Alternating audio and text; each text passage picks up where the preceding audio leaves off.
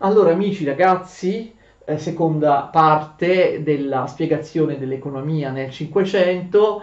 Sofì forse voleva andare a letto, vero? Perché si era assopita, sta qui vicino, sta dormendo qui vicino, ma io volevo che mi facesse compagnia durante questa video lezione. Non vuole mai farmi compagnia, non vuole mai aiutarmi a svolgere queste lezioni. Vedete com'è bella la mia gattona, vedete come si fa a coccolare, vedete come le piace farsi cullare. Sofì saluta i nostri video ascoltatori, vuole andare a dormire, quindi la salutiamo e la ringraziamo. Un bel saltello, continuiamo. Vi ricordate, alla fine della prima di queste due nostre lezioni sull'economia del Cinquecento abbiamo introdotto l'argomento fondamentale del commercio e del consumo di pepe e spezie, che diventano veramente massicci nel corso del Cinquecento. Il pepe era la più diffusa di tutte le spezie, dava un sapore piccante che era molto amata dagli uomini del Cinquecento,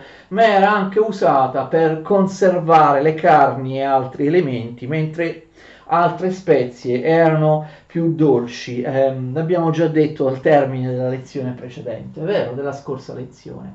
Come abbiamo già spiegato nelle lezioni riguardanti le scoperte geografiche e il colonialismo, che i portoghesi si erano assicurati in maniera molto rapida, cioè in pochi anni, diciamo nei primi 15-20 anni del Cinquecento, il monopolio del commercio delle spezie dalle Indie, cioè dalle Indie orientali, dall'Asia e in particolare dai territori dell'Indonesia in Europa, lungo la strada che i portoghesi stessi avevano aperto per primi nel mondo. Vi ricordate la circumnavigazione dell'Africa? Quindi queste spezie che arrivavano da territori soprattutto dell'Indonesia, come le isole Molucche e altri territori dell'Indonesia, dovevano fare un viaggio molto molto lungo per arrivare in Europa, cioè la circumnavigazione dell'Africa. Abbiamo già spiegato, se avete seguito con me le lezioni sulle scoperte geografiche, che monopolio portoghese dall'Oceano Indiano, circumnavigando l'Africa fino a Lisbona. Monopolio da parte dei portoghesi significa anche chiudere l'altra, cioè la seconda rotta con cui le spezie e il pepe da secoli arrivavano in Europa, la rotta più breve che i mercanti arabi praticavano lungo il Mar Rosso e il canale di Suez, per poi ovviamente lasciare le spezie dei carovanieri, che per via di terra, non c'era il canale di Suez, arrivavano nei porti orientali del Mediterraneo, come per esempio Alessandria d'Egitto oppure Beirut. E vi ricordate chi acquistava dai musulmani ad Alessandria d'Egitto oppure a Beirut le spezie arrivate attraverso il Mar Rosso e il canale di Suez lì, per poi rivenderle in tutta Europa? Era Venezia, ok? E ricordate che però i portoghesi, sia pure per un breve periodo, riescono a chiudere questa via breve, conquistando gli accessi al Mar Rosso e al Golfo Persico, e quindi impedendo ai mercanti arabi di far arrivare lungo quel tragitto le spezie nel Mediterraneo orientale, le spezie a Venezia, che poi le comprava e le diffondeva, le vendeva a caro prezzo in tutta Europa. Sia perché i portoghesi assicurano, capite, arrivando nei luoghi di produzione delle spezie, cioè prelevandoli nei luoghi di produzione, non acquistandoli dopo un lungo giro dell'oceano come facevano i veneziani ad Alessandria d'Egitto. Ovviamente i portoghesi riescono ad abbassare il prezzo delle spezie, e inoltre abbiamo visto, attraverso delle vittorie militari e delle vere e proprie occupazioni, bloccano il Mar Rosso e il Mar Rosso e il Golfo Persico, per cui i mercanti arabi non possono più passare. Quindi, sia pure per un breve periodo, per alcuni decenni, come abbiamo visto parlando delle scoperte geografiche del colonialismo portoghese, i portoghesi conquistano il monopolio dall'Oceano Indiano, le spezie arrivano a Lisbona, non vengono più portate dagli arabi verso il Mediterraneo orientale. Questo rappresenta un duro colpo per Venezia, perché Venezia non può più acquistare e rivendere le spezie appunto nel Mediterraneo orientale. Un momento difficile per Venezia all'inizio del Cinquecento, Venezia che era proprio in quel periodo era prostrata anche dalle guerre contro le coalizioni europee in Italia settentrionale e contro gli ottomani nel Mar Egeo, guerre che tra la fine del 400 e l'inizio del 500 contro gli ottomani Venezia perde regolarmente, d'accordo? Quindi crolla la quantità di spezie che arriva ad Alessandria, a Beirut, cioè nel Mediterraneo orientale. Però noi abbiamo studiato già nelle lezioni sulle scoperte geografiche, questo monopolio dei portoghesi dura poco, i portoghesi non sono una grande potenza, i portoghesi non riescono a chiudere le rotte commerciali marittime dei mercanti arabi a lungo. Infatti quando Egitto oppure Siria sono conquistate dagli ottomani, quindi quando la dinastia dei Mamelucchi, che è stata sconfitta dai portoghesi in Siria e in Egitto, diventa una dinastia vassalla del potentissimo impero ottomano, per i portoghesi non c'è più niente da fare. Con la loro potenza militare gli ottomani sbloccano le vie del Golfo Persico e del Mar Rosso, sconfiggendo i portoghesi. Gli ottomani non si fanno scrupoli di allearsi con i veneziani, malgrado ci fosse un clima di continua crociata in corso, no? I veneziani cattolici non si fanno neanche loro scrupolo di allearsi con gli ottomani per sconfiggere i portoghesi e riaprire appunto quella strada che a Venezia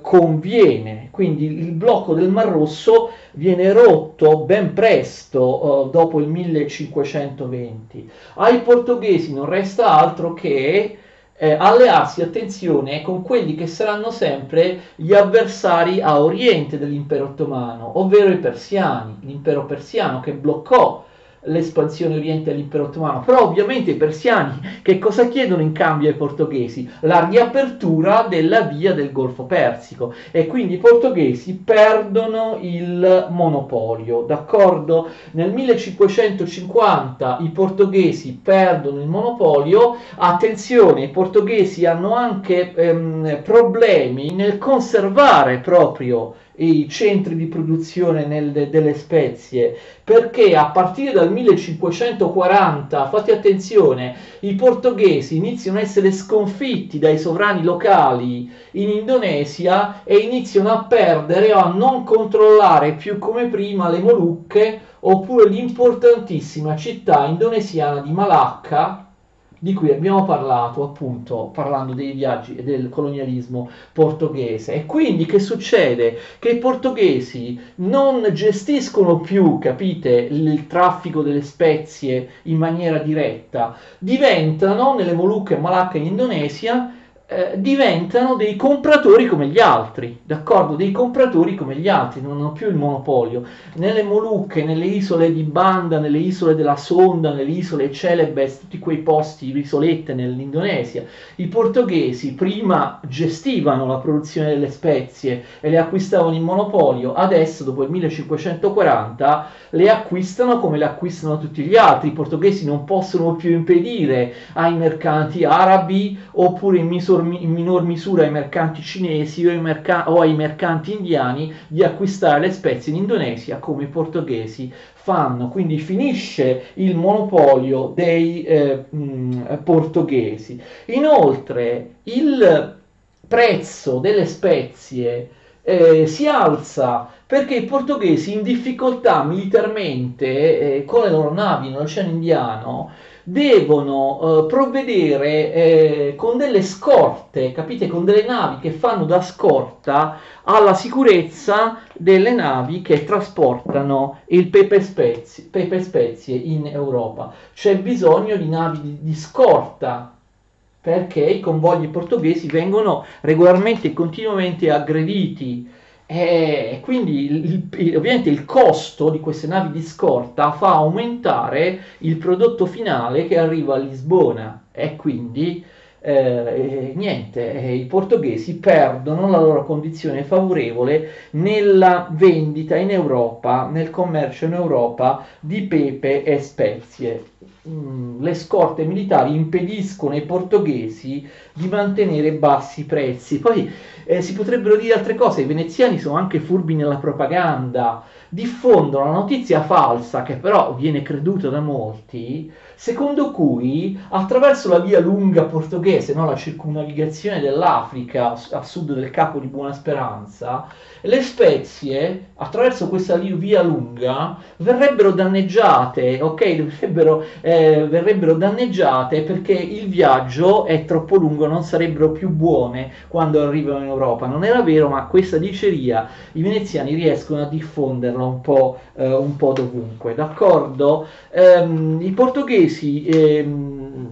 in qualche modo cercano di rifarsi commerciando con la Cina e il Giappone, questo lo vedremo anche altrove. Mettono piede in Giappone, mettono piede in Cina con la famosa base di Macao, che per moltissimo tempo sarà una base commerciale portoghese in Cina, però non fanno grandissimi affari perché sia in Giappone, da cui verranno presto cacciati, sia anche in Cina i portoghesi sono trattati male, sono visti con sospetto, sono appena tollerati, sono strettamente controllati. A Macao si impedisce ai portoghesi di uscire dal porto di Macao, a volte si impedisce ai portoghesi persino di scendere dalle navi, ok? Portoghesi che spesso vengono maltrattati o sottoposti a dazi molto duri per acquistare le merci dalla Cina. Tuttavia i portoghesi hanno ancora un vantaggio, cioè possono pagare le spezie, gli empori asiatici dove le acquistano, con l'oro. I portoghesi pagano in oro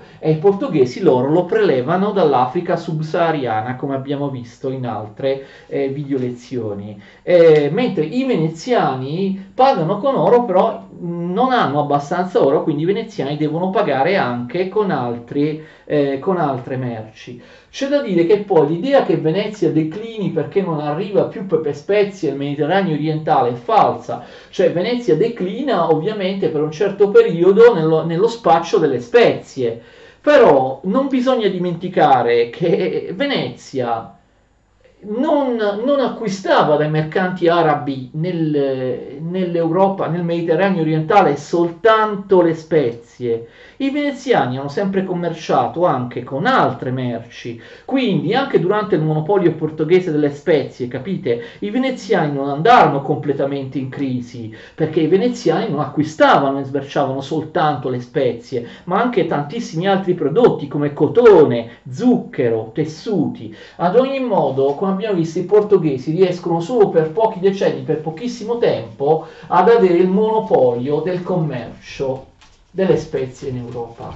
Ben presto si ripristinano entrambe le vie che portano pepe e spezie in Europa, quella portoghese di nuova apertura intorno all'Africa e quella tradizionale che dopo un certo periodo, appunto un periodo limitato di blocco, si riapre, cioè quella attraverso il Mar Rosso e il Golfo Persico. Quindi di fatto i portoghesi e il monopolio di pepe e spezie non riescono a raggiungerlo davvero, lo ottengono solo transitoriamente per un breve periodo. La situazione poi definitiva è che esistono due vie commerciali delle spezie. I portoghesi ne hanno aperta un'altra, però non riuscendo a chiudere definitivamente quella tradizionale. Due vie commerciali delle spezie, e le abbiamo viste più volte, significa che viene raddoppiato, più che raddoppiato, il consumo di spezie in Europa. Ne arrivano tantissime, smerciate dai veneziani o smerciate dai portoghesi. Il pepe, l'abbiamo visto, diviene proprio una moda. Se tu non hai il pepe sulla tua tavola non sei nessuno.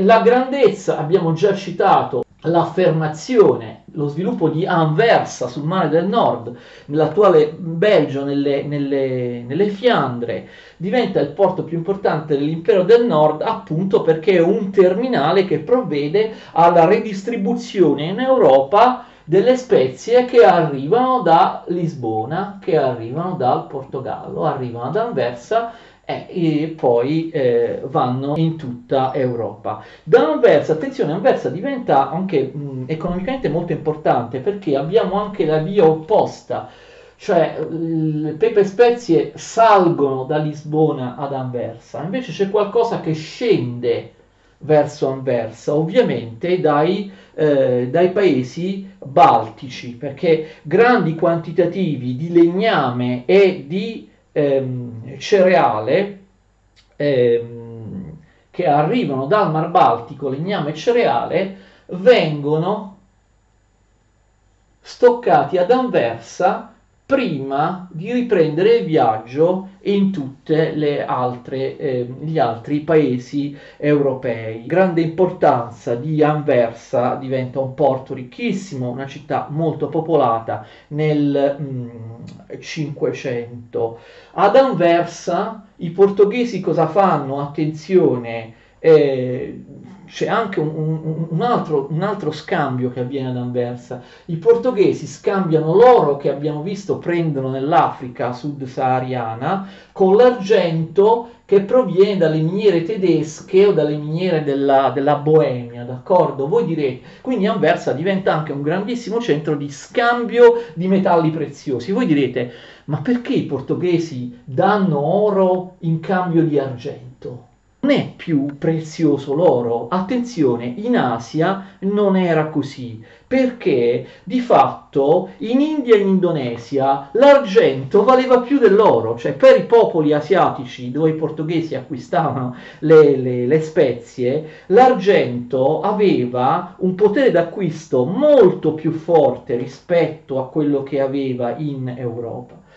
Va bene, poi di altri aspetti dell'economia del Cinquecento, anch'essi strettamente legati al Portogallo, abbiamo già parlato nelle lezioni sulle scoperte geografiche, sul colonialismo, e il fatto che la tratta degli schiavi nel Cinquecento gestita soprattutto dai portoghesi, ne abbiamo parlato, è importantissima nell'economia del Cinquecento, ma ne abbiamo già parlato nelle lezioni sulle scoperte geografiche, così come lo zucchero che arriva dal Brasile. Il Brasile non potrà mai competere con le piantagioni di zucchero che nel 600 i francesi impiantarono a Haiti e nelle piccole Antille, e gli inglesi anche impiantarono in Giamaica e nelle piccole Antille inglesi. Però nel 500 francesi e inglesi non sono ancora arrivati nelle Antille, non hanno ancora lanciato le loro piantagioni di zucchero, e quindi lo zucchero che arriva dal Brasile portoghese è quasi l'unico che arriva dai territori coloniali nel 500 in Europa, e quindi alla fine del 500 il Brasile portoghese è il primo produttore mondiale di zucchero. Vediamo altri aspetti dell'economia del Cinquecento. I sistemi di comunicazione. I sistemi di comunicazione migliorano? Dovrebbero migliorare, perché c'è tutta questa offerta, no? C'è una domanda molto maggiore da parte di città che moltiplicano i loro abitanti, e abbiamo visto enormemente aumenta il commercio internazionale delle merci, sia agricole sia di altro tipo di merci.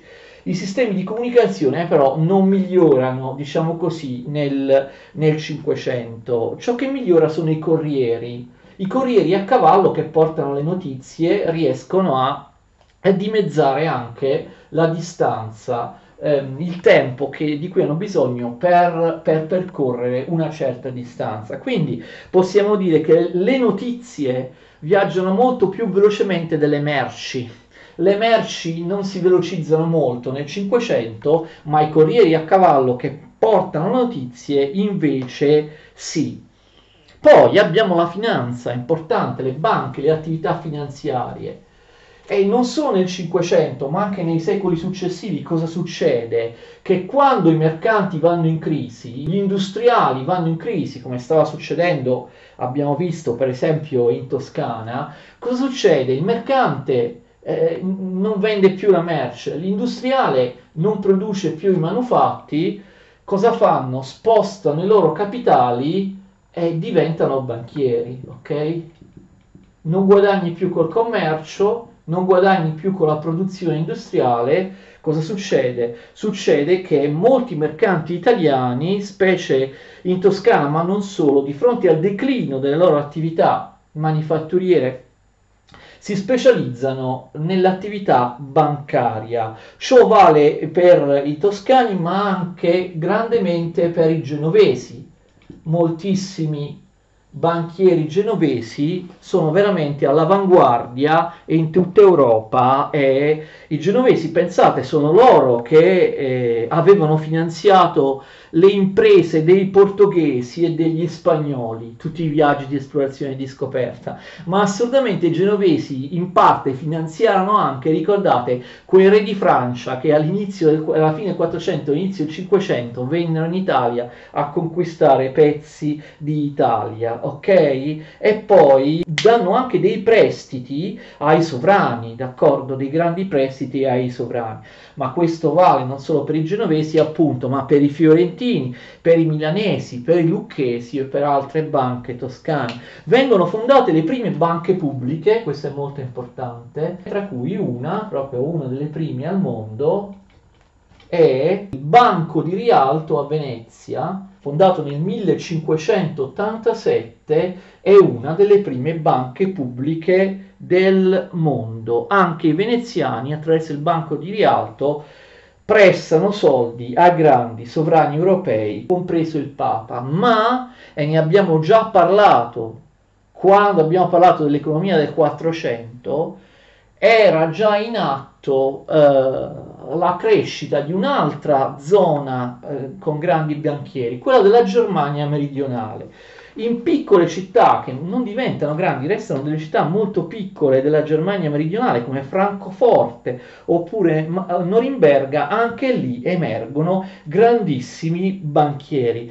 Ce ne sono tanti, ma in realtà sapete perché proprio nella Germania meridionale? Perché queste piccole città della Germania meridionale si trovano sulla strada tra Venezia e i grandi mercati settentrionali, e in queste città arriva l'argento delle miniere dell'Europa centrale, che era ingentissimo. Basta pensare alle enormi miniere di Kutna Hora in Boemia, che resteranno le miniere che producono più argento in Europa prima dell'arrivo dell'argento dalle colonie spagnole nelle Americhe, d'accordo? E qui ne citiamo soltanto una, ovviamente nella città di Augusta, Germania settentrionale, la grande dinastia dei Fugger, che dominerà davvero il sistema bancario nel 500. I Fugger finanzieranno più volte anche il grande imperatore Carlo V. La dinastia Fugger parte da Jacob il Vecchio, che fece fortuna, Jacob Fugger, che muore nel 1469, e poi si afferma nel 500 a partire da suo figlio Jacob. Non a caso si chiama Jacob come lui, viene soprannominato Jacob il Ricco. Fugger, morto nel 1525. Arriviamo all'argomento finale, che abbiamo già detto essere forse il più importante argomento dell'economia del Cinquecento, perlomeno l'argomento nuovo, il fattore nuovo, originale, mentre, come ho detto nella lezione scorsa, molti processi economici del Cinquecento non sono altro che uno sviluppo, un'affermazione di processi che già erano partiti, che già erano iniziati, che già erano in atto nel 400, cioè nel secolo precedente. La rivoluzione dei prezzi. Non so perché gli storici danno questa definizione così enfatica, così reboante, la rivoluzione dei prezzi, all'aumento dei prezzi, all'inflazione che caratterizzerà il Cinquecento, la rivoluzione dei prezzi. Anche sui libri scolastici si trova questa espressione, la rivoluzione dei prezzi. C'è un'enorme inflazione dall'inizio alla fine del Cinquecento, un'inflazione che non si ferma mai, cioè un aumento dei prezzi. Questo avviene in tutta Europa E qui c'è stato un lunghissimo e veramente specializzato, tecnico, dibattito storiografico che è durato molto a lungo e che ancora continua, per determinare quali sono le cause, quali sono le motivazioni di questa inflazione fortissima, di questo aumento dei prezzi durante tutto il Cinquecento. I prezzi aumentano, pensate, dall'inizio alla fine del Cinquecento, i prezzi di qualunque tipo di merci. In Spagna aumentano di 4-5 volte, in Francia i prezzi aumentano di 4 volte, in Inghilterra di 5 volte, in Polonia anche di 5 volte. L'inflazione riguarda anche, attenzione, i paesi dell'Europa orientale, riguarda proprio tutti. In Italia, attenzione, dove l'inflazione, l'aumento dei prezzi fu più tardivo, perché non inizia al principio del 1500, inizia dopo in Italia l'inflazione, inizia dal 1540-1550, in Italia i prezzi aumentano di 3 volte, quindi un po' meno rispetto all'aumento di altri posti d'Europa. La prima cosa da dire è che aumentano più i prezzi dei prodotti agricoli piuttosto che quelli dei tessuti, dei prodotti industriali o delle materie prime, d'accordo? Cioè il prezzo dei cereali, del frumento, per esempio in Germania e in Polonia, aumenta di 7 volte, mentre invece il prezzo di prodotti non agricoli aumenta appunto di 5, 4, 3 volte. Quindi i prodotti agricoli, e questo è già, vedete, un indizio molto importante per capire la causa di questo aumento dei prezzi, indizio fondamentale, i prezzi aumentano molto di più tra i prodotti agricoli piuttosto che tra altri prodotti. Allora, quali sono le motivazioni dell'inflazione? La motivazione fondamentale sembrerebbe quella proprio semplicissima a cui penserebbero tutti, l'aumento della domanda. Quando aumentano i prezzi, no? Quando aumenta la domanda, no? Le merci, per quanto abbondanti, possono causare una penuria, possono diventare insufficienti quando aumenta la domanda, aumenta il numero di coloro che vuole acquistare le merci. Nel Cinquecento c'è un enorme aumento della domanda rispetto ad un'offerta di merci che aumenta fino a un certo punto, perché l'abbiamo visto, nel Cinquecento vi sono delle rigidità tecniche, tecnologiche, insuperabili per l'epoca, per la tecnologia dell'epoca. Le superfici coltivate, abbiamo visto, aumentano, però insomma hanno un limite, puoi aumentare l'estensione dei territori coltivati a cereali oppure dei pascoli, ma fino a un certo punto, d'accordo? E quindi la domanda è nettamente superiore all'offerta e quindi i prezzi di ogni tipo di merci aumentano. Ovviamente la domanda diventa molto forte per un motivo che avete tutti subito già pensato, a cui avete subito già pensato se avete visto la mia lezione precedente, cioè aumenta la popolazione, in particolare nelle città, vi ricordate? Se aumenta la popolazione, ovviamente in generale aumenta la domanda di merci, la popolazione aumenta moltissimo, l'abbiamo visto nella scorsa lezione, nel Cinquecento. E tenete conto che molti dalle campagne si trasferiscono in città.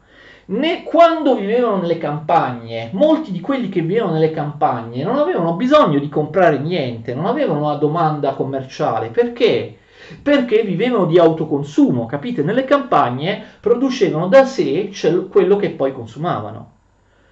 Trasferendosi dalle campagne alle città, questi contadini non fanno più i contadini, non possono più vivere di autoconsumo, devono acquistarle le merci, capite? Se prima nelle campagne i contadini coltivavano da sé i cereali, quando i contadini si spostano nelle città e non fanno più i contadini, ovviamente per consumare i cereali, una volta diventati cittadini, i cereali li devono acquistare. Mi sembra piuttosto semplice. Diminuisce la popolazione contadina, aumenta la popolazione cittadina, quindi diminuisce la popolazione che vive di autoconsumo e aumenta quella che costituisce, crea una domanda di mercato, ha bisogno di acquistare merci e quindi determina l'aumento del prezzo delle merci. Non solo, nel 500, come abbiamo visto, aumenta la domanda di prodotti che solo il mercato può offrire, che non ti puoi fare da solo.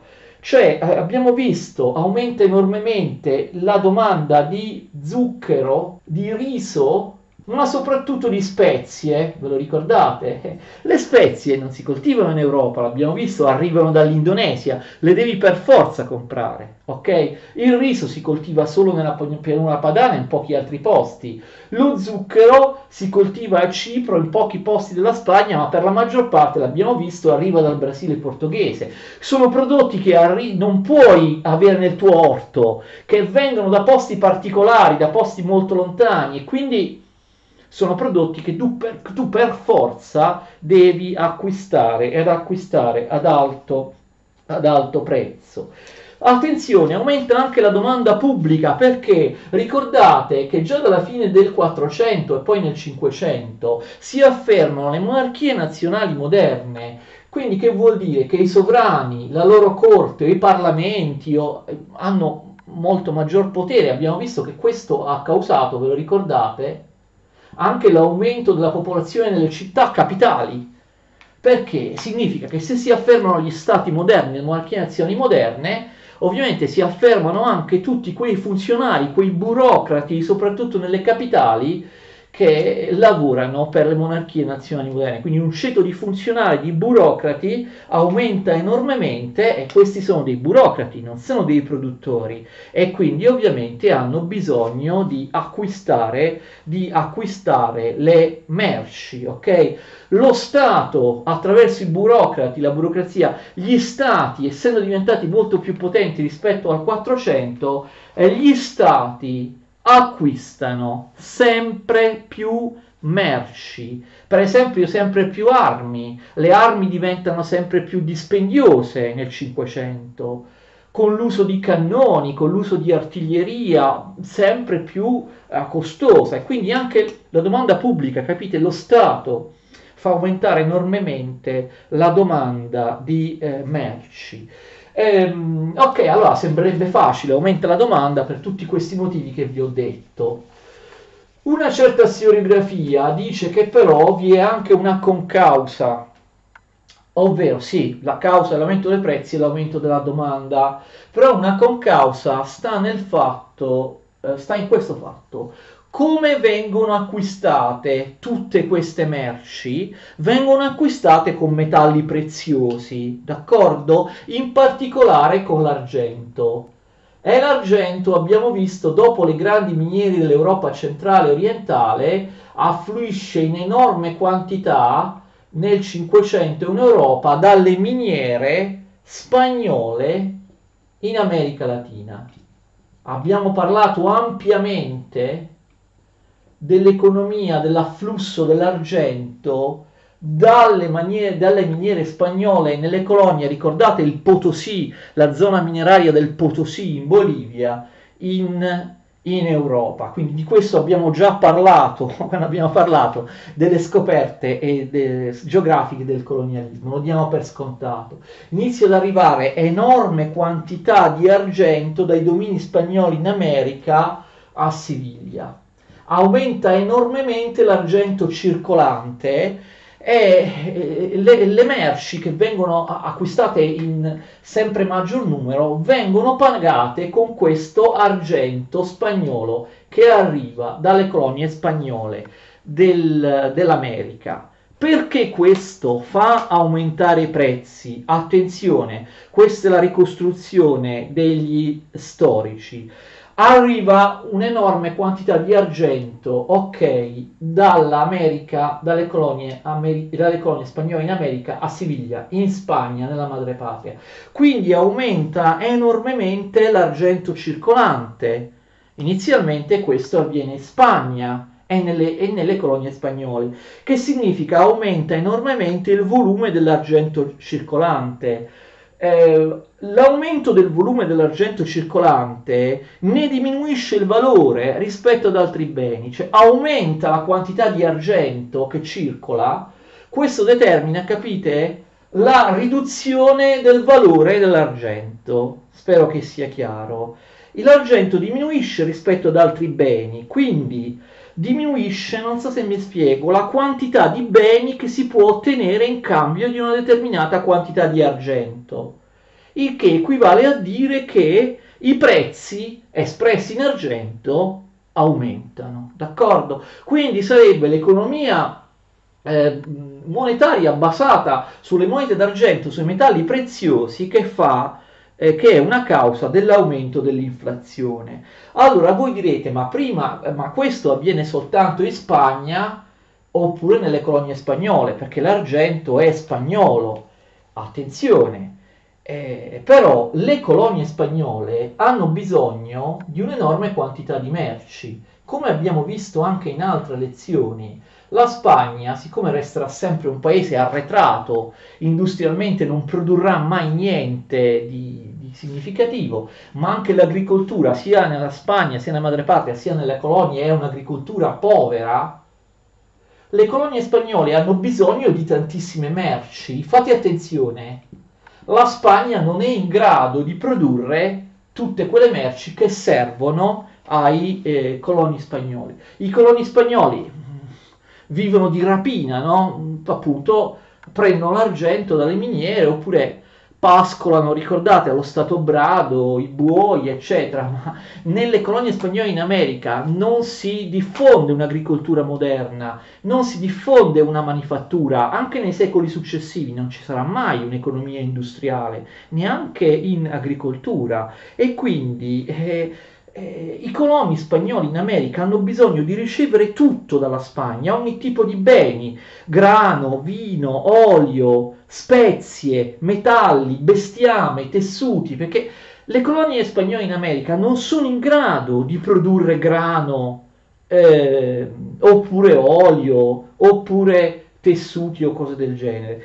Allora, che succede? Significa che quindi i prezzi di queste merci aumentano enormemente nelle colonie spagnole, perché aumenta la domanda. Peraltro i coloni spagnoli non pagano neanche soltanto in argento, pagano in oro, e quindi si diffonde anche l'oro oltre all'argento, e i prezzi aumentano prima nelle colonie spagnole e poi in Spagna. Fate attenzione, forse avete già capito, chi vende merci alle colonie spagnole o alla Spagna sono anche altri paesi, come per esempio la Francia.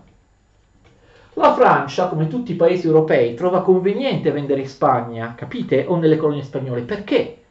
Perché guadagnano di più, perché ti pagano di più. Il prezzo delle merci è aumentato, no? Sia nelle colonie spagnole sia in Spagna. Quindi tu, mercante francese, la stessa merce ti viene pagata di più in Spagna o nelle colonie spagnole piuttosto che in Francia, in Italia, in Ungheria o cose del genere. E quindi ovviamente la Francia o altri paesi europei si gettano in questo mercato e vendono le loro merci alla Spagna e alle colonie spagnole perché ci guadagnano, perché vengono pagati di più, perché i prezzi sono aumentati, capite? Paesi come la Francia vendono in Spagna nelle colonie spagnole perché, come vi ho già detto, la Spagna non è in grado di rifornire le colonie spagnole delle merci di cui hanno bisogno. In teoria la Spagna blocca mercantilisticamente l'arrivo delle merci da altri paesi europei, ma a un certo punto la Spagna si deve arrendere al contrabbando, perché non essendo capace la madrepatria, la Spagna, di fornire le merci che i coloni vogliono, necessariamente i coloni le devono prendere dalla Spagna, le devono prendere dall'Olanda, capite? E quindi paesi come la Francia e altri iniziano a vendere sia in Spagna sia nelle colonie spagnole. Cosa ricevono in cambio? Ovviamente argento, quindi capite, l'argento dalla Spagna passa in Francia e poi passa in tutta Europa, passa prima in Francia l'argento spagnolo, poi in Inghilterra, poi in Olanda, così dicono gli storici. E quindi anche l'inflazione si sposta dalla Spagna trasferendosi in questi altri paesi, ok? Questo, cioè l'impatto dell'argento che arriva dall'America in Spagna e poi in tutta Europa come causa dell'inflazione, secondo gli storici, viene testimoniato anche dal fatto che l'aumento dei prezzi è molto più tardivo in regioni come la Germania nordorientale e in Polonia, perché soltanto dalla metà del 500 quei paesi, Germania nordorientale e Polonia, fanno aumentare la loro domanda di merci, ok?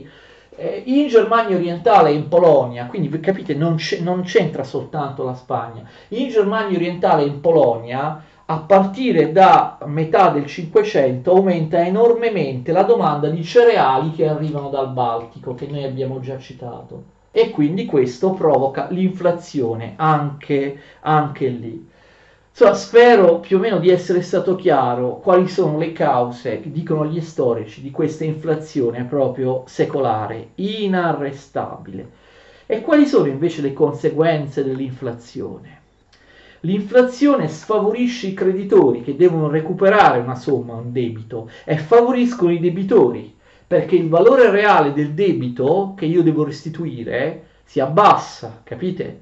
Io devo restituire 100 monete di argento. Quando do queste 100 monete d'argento per saldare il mio debito, queste 100 monete d'argento valgono molto meno di quanto valevano prima, ok? Quindi, poi ovviamente l'inflazione punisce i risparmiatori, anche adesso è così. Se io mi tengo i soldi in banca senza investirli in attività produttive, quando c'è l'inflazione, il valore dei soldi che tengo in banca ovviamente diminuisce fortemente. E quindi che vuol dire? I risparmiatori, vedendo che le loro monete perdono valore, cosa fanno? Portano avanti una corsa per trasformare il denaro in beni durevoli, soprattutto terre, case. Abbiamo una corsa ad acquistare terre o ad acquistare case, ma questo aumento enorme degli acquisti a sua volta genera ulteriore inflazione, fa aumentare i prezzi, no? Se voi sapete che i prezzi immobiliari, quando moltissime persone vogliono comprare una casa o una terra, il prezzo della casa o della terra si impenna naturalmente. L'inflazione poi colpisce i redditi fissi, chiaramente, colpisce prima di tutto i salariati, no? I salariati proletari, quelli che vengono pagati con uno stipendio per il proprio lavoro. Abbiamo visto che nel 500 i salariati non sono ancora molti, ok? Però, appunto, che significa? I salariati, il salario in monete d'argento, in monete, perde il suo valore, e quindi ovviamente i datori di lavoro e i padroni cosa hanno interesse a fare? Ad aumentare i salariati, no? Perché pagano di meno.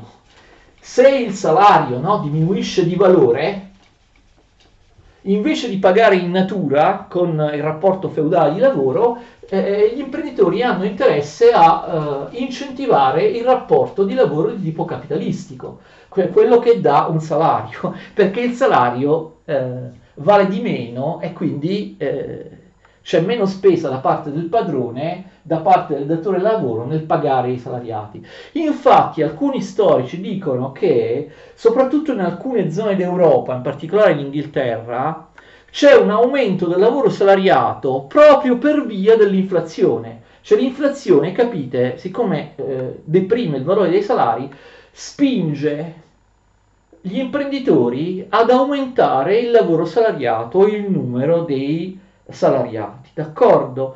In realtà tutti i redditi fissi vengono colpiti, attenzione, non solo i poveri salariati operai, ma anche tutti quelli che prendono una rendita, ok? Quindi ricordate, il signore feudale aristocratico o ecclesiastico, anche borghese, prende una rendita dai contadini, quella rendita vale molto meno, ok?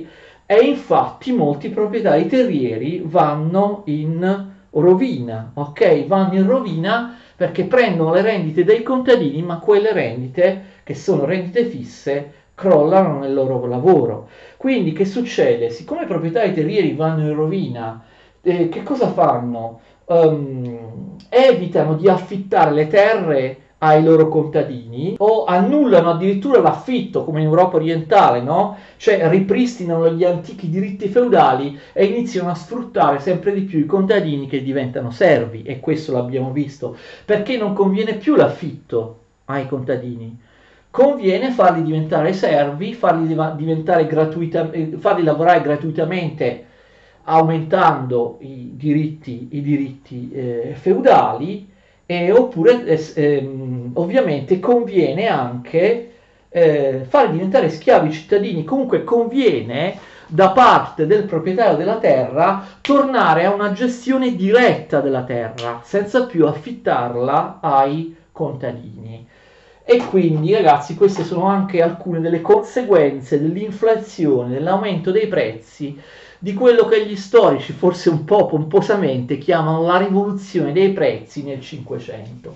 Spero davvero, ce l'ho messa tutta, spero davvero di essere riuscito a farvi comprendere i principali processi e le principali linee di sviluppo dell'economia del Cinquecento in queste due lezioni. Ovviamente continuate a seguirmi anche in altri cicli di video lezioni che riguardano il Cinquecento o riguardano ovviamente altre epoche storiche. La mia gattona Sofì ed io continueremo appunto a parlare. Avete tantissime lezioni, no? Sul canale YouTube Tolandus Redivivus si chiama il mio canale YouTube nel momento in cui sto parlando. Sofì, è vero, la mia gattona non partecipa molto alle video lezioni, in questo momento sta dormendo, però io già guardandola, tenendola vicino a me, mi sento meno solo, mi sento più coraggioso, mi sento più spronato a realizzare, a portare avanti il mio lavoro. Tutte queste video lezioni di storia e filosofia sono a disposizione gratuita di tutti. Arrivederci.